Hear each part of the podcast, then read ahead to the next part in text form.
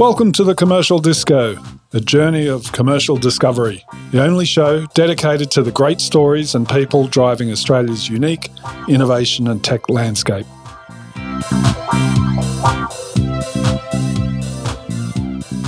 I'm James Riley, Editorial Director at InnovationAus.com. I'm talking today with Mirjana Prica, the Managing Director of Food Innovation Australia Limited, FIAL, one of the six industry growth centres run by the federal government to support industry areas where we consider we have a competitive advantage. So I'm going to start with a very broad question, and that is we seem to be having a bumper crop in the agricultural sector this year. It's been a, a big year, a great harvest. So are we doing enough in Australia to capture the value that's being produced by those primary producers? Hi, James, and great to um, be here today um, talking to you. So, the answer is I think the commodity crops, agricultural crops, are really important to our economy and our country. But the real opportunity is how do we capture more of that value adding? How do we capture more of that differentiation? So that way, you know, this year we've got a bumper crop, but next year it may change, or the year after there may be another climate condition that impacts our crop. And we know that they're forecasting there are going to be changes. So I think the real challenge for us is how do we have that nice, diverse portfolio so that we're not impacted by the cycle of the commodity crops? So, when we're talking about value add, I guess in the resources sector, we're talking about doing more onshore processing, I suppose. Sure. And uh, effectively, we're talking the same thing by drawing a, a, greater connectedness between agriculture and food and bev. This is literally what you're talking about more processing onshore. Is that, have I got that right? Um, it's a part of a processing or manufacturing is a really critical component of how do we manufacture goods here. But it's not just about manufacturing, it's also about securing the supply chain. So, by securing the supply chain, tracing the product all the way from the point that you've actually grown it, you've transported it, you're controlling its biosecurity, you're controlling its parameters to make sure the quality of that product. That's a feature of value adding that you can introduce into the supply chain, and that can extract a premium. Also, to producing particular crops of a nutrient value where a particular customer or market wants it. And by doing that, you really are differentiating, and therefore it can't be swapped very quickly in a global marketplace. So, what you're really doing is looking for opportunities where you can differentiate and you can command and set the price rather than be a price taker. So, I think that's what we're looking to do. So, it's, it's really across all opportunities where it makes sense. And where it makes sense for Australia to actually compete in, where do we have the comparative advantage to actually do something and process in Australia? Now, we know in Australia as a market, the market is you know, we're not going to grow a lot. You know, we're going to go from 25 to 26 to 27 million people. So there's not a lot of mouths that we are going to be able to feed by processing food here. So the real growth is overseas and some of our neighbours in the in the Asian market is it's actually where the real growth is. And I think also the opportunities are opening up in the other Western worlds. So it's a dynamic, evolving market and we should be targeting where we can make a difference, where we can have a point of difference. And that's where we should be focusing on how do we extract that value and forming relationships with those customers so that way we're quite integrated and we can then work with them to actually set the parameters and work backwards to ensure we meet that customer and market need. Okay, so I guess, I mean, you've described uh, an incredibly broad set of opportunities, I guess you'd call it, the ability to add value across a, a huge range of areas. So, you know, FIAL's got uh, limited resources, as we all do. So, where do you focus your attention? Where do you try and maximize your value? So, one of the challenges in our sector is the fact that we've got a large number of SMEs. And it's a problem with a lot of industries in Australia and the world as well.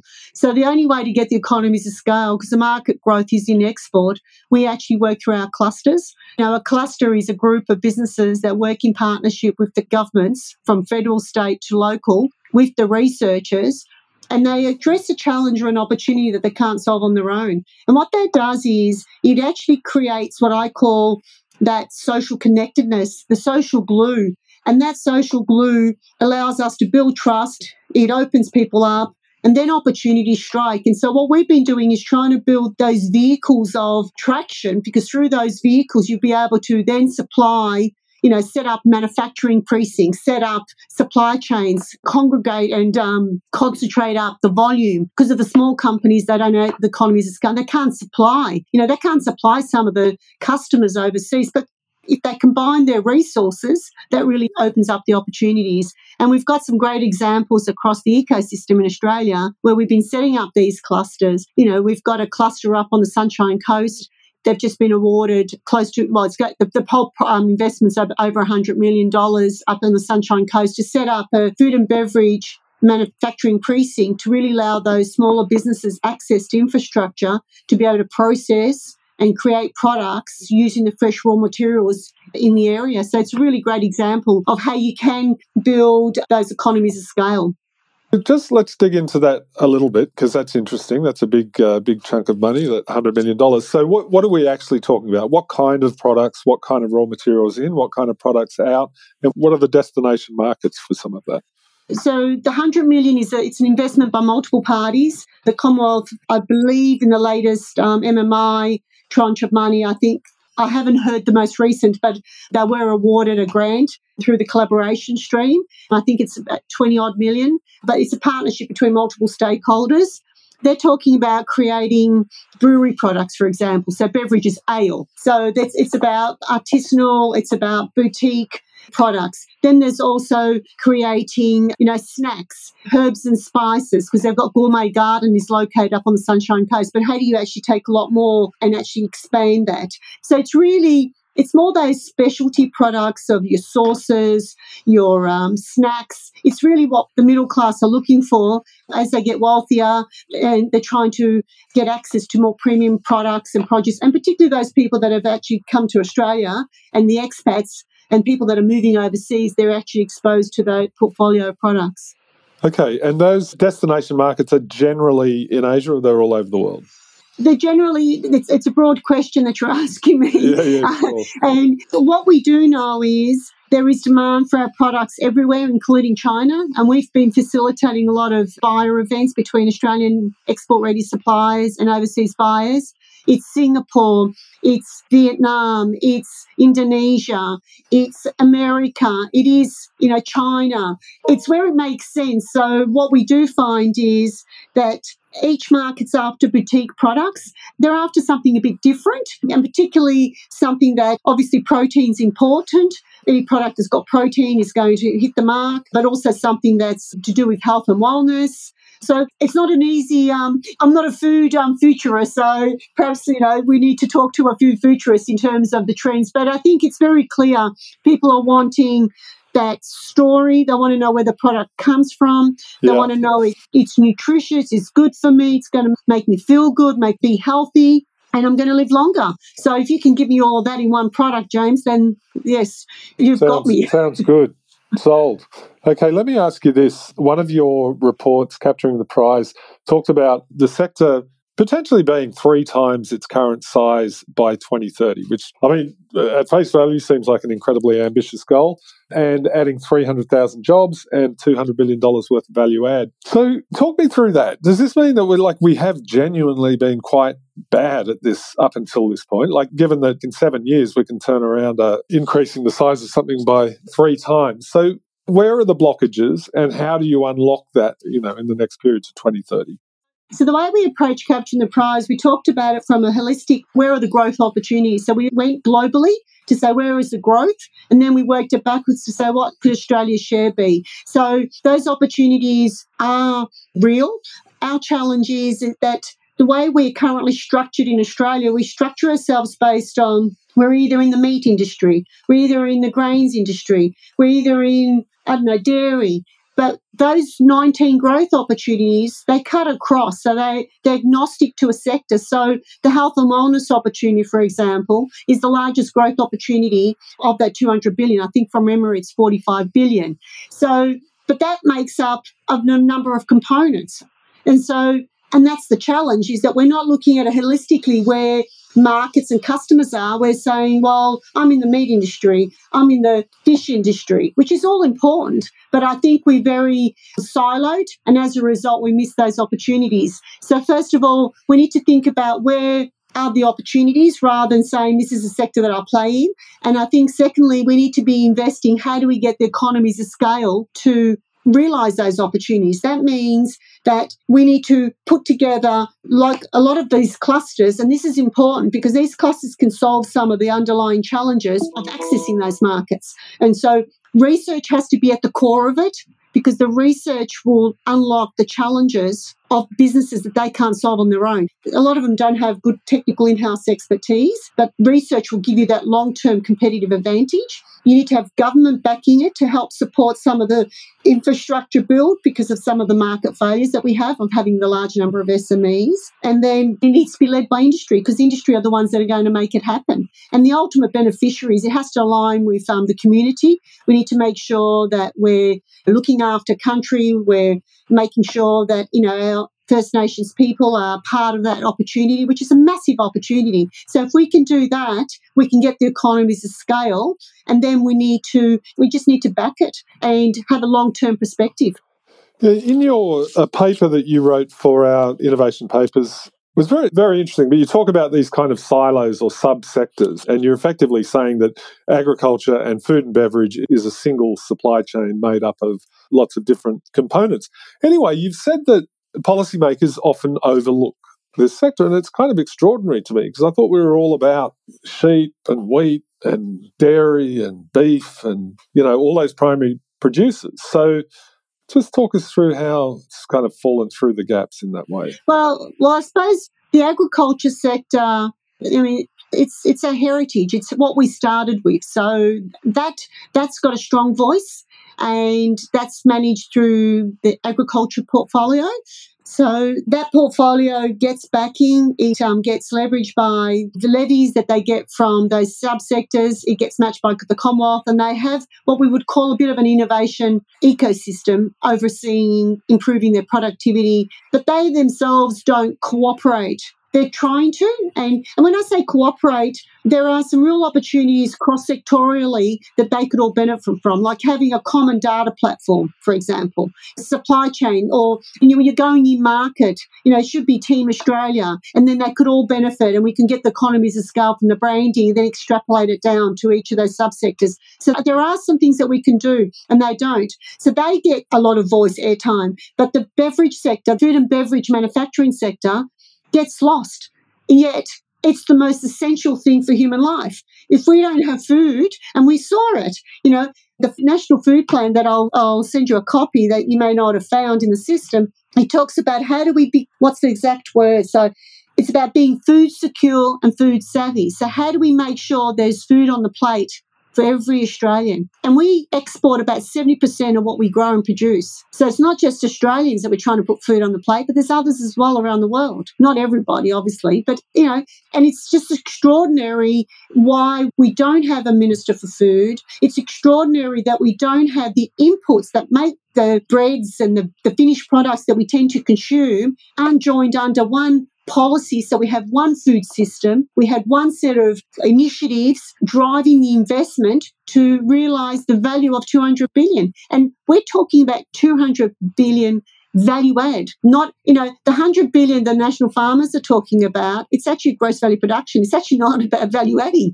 So, you know, people are talking about numbers, but we don't actually understand. So we're talking about 200 billion that we could contribute to, you know, contribute another 120 billion to Australia's economy. We're currently sitting about 70 billion gross value add across food and agribusiness. So we have the opportunity to add approximately 130 extra to our economy. But not only that, is economically do we contribute, but we also will be feeding people. We're going to be nourishing people. If we nourish people in a good way, we're going to have less health conditions. It's going to be less of a strain on our health system. People are going to be healthier. They're going to be more productive. They're going to be in the workforce. I mean, there, there are spillover benefits, but it's essential. So the fact that we don't have that leadership around the food system is just and and the irony is that the Labor government actually talked about they created a roadmap and the framework of what actually has to happen. And so we just have to, as I say, dust off the cobwebs, tweak the plan, back it. First of all, back the plan, back it properly, and then let's get on with making the plan happen. So you're talking about that food strategy from 2013. So you're literally talking about blowing the dust off off the cover and getting stuck in again. Is that right? Well, but yeah, and if you actually look at what's in that plan, so FIAL was actually set up under the Labor government, under the precinct program. And we've been implementing this is where I talk about the corporate history. So the precinct program and the transition to the growth centre initiative, the key elements of what we had to focus on did not change, James. The nuancing on the language only did because the challenges are the same. So the coalition government came in and we just had to change what those focus areas were. So, you know, we focus on one, how do we improve the capability and skills of the sector?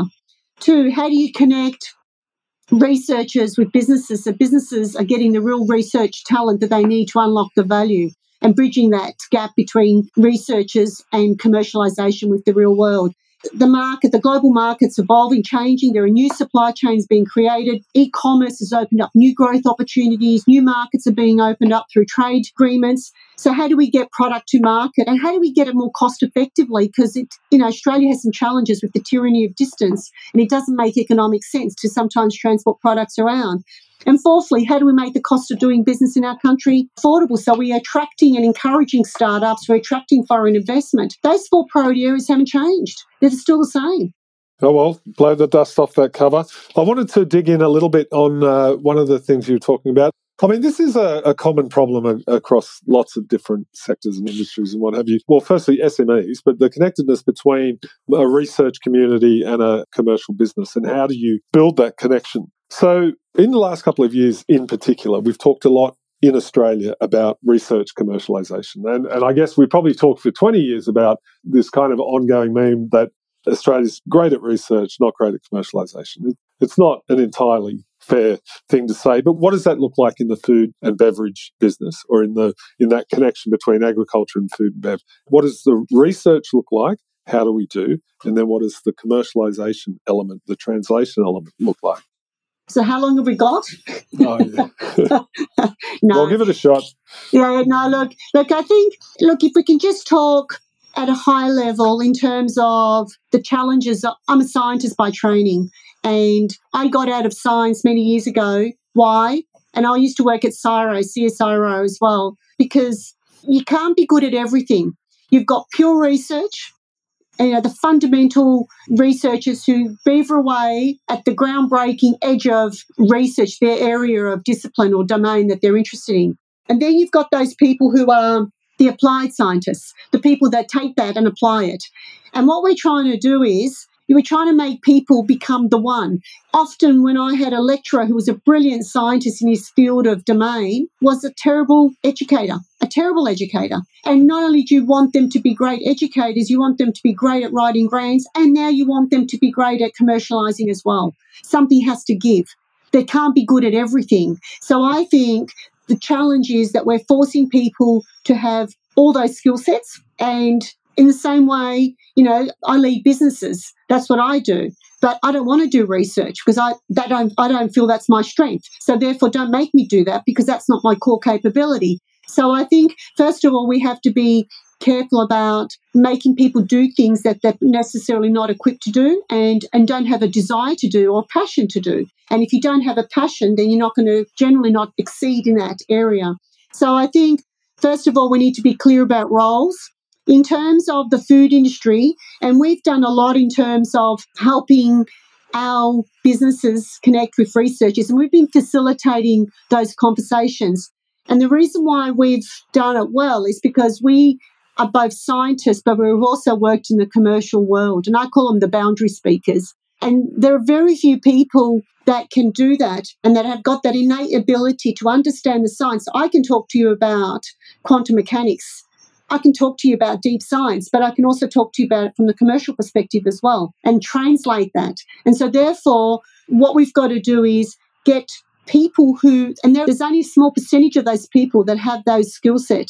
And if we can embed those within the ecosystem we'll get better results. And we've also got to stop universities and other research organizations trying to sell the blue ribbon solution, the complete solution. You know, you've got to listen to the customer and the SME. The SME, a lot of the times, doesn't understand the jargon. I'm not being disrespectful, but they don't understand it. So, therefore, it's the ability to listen to them understand what their challenge is and making sure that the solution is fit for purpose. And then I think we can actually make it accessible. So we did a pilot, and as an example, it's actually worked really well. We had a program called the SME Solution Centre, and that program was geared towards introducing SMEs and to researchers and how do you get them exposed to it and we facilitate that conversation to make sure the legalities of it all because a lot of them can't afford to get lawyers to look at research contracts which can be quite tricky. And having worked with one university for a $20,000 research project, they wanted to introduce 100 changes. It was going to cost me $50,000 in legal expenses. So I just killed the project. I said, it's not happening. So that's the impediment. So, so what you need to do is you need to broker those conversations, make it real. And what that does is then gets the SME comfortable and then they go back and ask for seconds. So we did a pilot with the Fight Food Waste CRC. We've done pilots with DAFF Queensland. We've done it with CSIRO, South Australia in PIRSA, um, where We've done joint programs. And what that program has done is introduce them to the facilities and the research capability within those organisations. And then those businesses come back and ask for seconds and go, enter into bigger projects and, and subsequent projects. So I think we've just got to get the right people at the front talking and engaging and facilitating those conversations. And it can happen. And we've deployed all our funding through the Commonwealth and we've done a great job. We were also part of the Trailblazer with Charles Sturt University. And partly it's not having rigid guidelines, it's being flexible and agile and making sure that ultimately the IP must rest with the companies that are going to commercialize it. And don't fight over something before you've even created it because the chances are you're not going to even create it.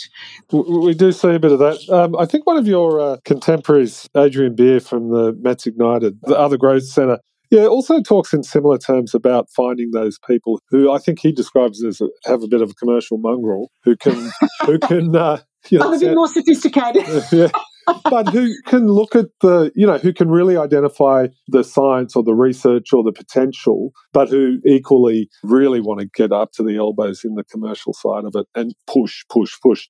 So, a couple of other things, and then we're going to finish up. Mirjana Prica from FIAL, the Food Innovation Australia Limited Industry Growth Centre. I should have asked this before. When we're talking about growing the size of the market by three times and adding 300,000 skilled workers, where are we going to find these people? You can't have a conversation these days without talking about getting access to skills. So, what's the particular story in your area?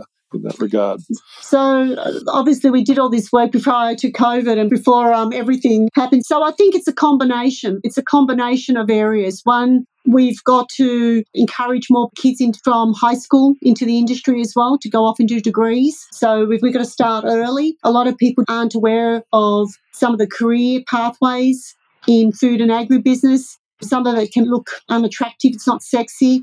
So we've got to demonstrate how there are different options and it's not just one pathway. It may not just be a, a farmer ploughing a field. There is now you've got sophisticated data, you've got drones, but even the tractors themselves are quite autonomous as well. So, you know, a lot of people aren't aware of that, for example. So First of all, we've got to start educating at a younger age to encourage more people into the sector. We also have got a bit of a skill shortage in terms of some of the core capabilities. We don't have enough food scientists in Australia. We don't have enough food safety auditors.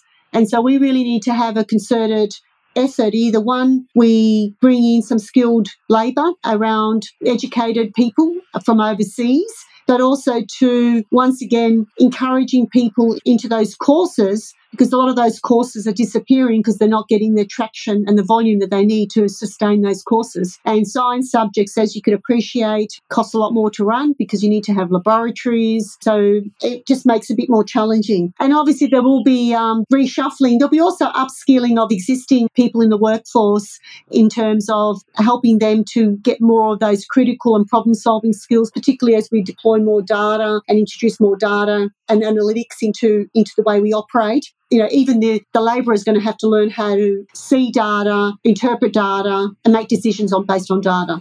Yeah, it is incredible. There is a whole technology layer that goes across that entire supply chain, doesn't it? And uh, and it's exciting stuff. The robotics and drones and all, you know, all kinds of AI and use of data is going to add huge value in the next little while. Look, just finally, I wanted to ask about a federated system of government. So, you know, the federal government can set direction on these things in some ways, but the states have got their own programs going on. How do you see different levels of government maximising the value that they can bring to uh, you know development of the industries if I can just unpack a bit what you're saying. So, the challenge that we do have across Australia is the fact that we do have a federated um, system. And as a result, each state has its own investment, but they also have their own rules, set of rules around how food is grown, produced, and manufactured.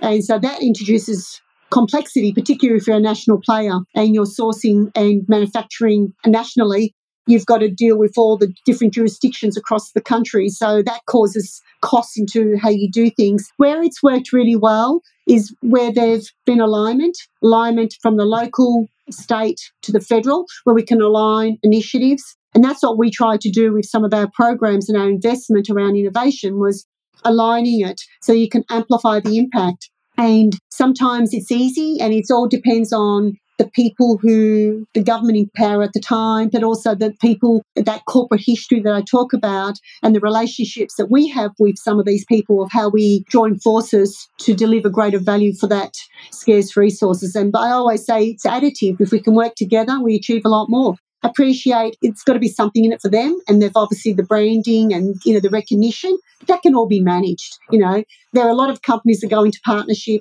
and that everything can be managed it's just a case of the willingness and the mindset to cooperate and collaborate all right, I think that brings us to the end. Mirjana Prica, Managing Director of FIAL, the Food Innovation Australia Limited Growth Centre. Thanks very much. That was uh, that was very fascinating. Thank you, and um, looking forward to our food system coming to life. Beautiful. I hope you enjoyed this episode of the Commercial Disco podcast. Please like, subscribe, and leave a five star review wherever you heard us. And please go over to our website, innovationaus.com, to check out our recent stories on tech, innovation, and public policy. Or you can follow us on social media to ask us any questions or be a guest on the show. Until next time, this is the Commercial Disco, wishing you a great week ahead.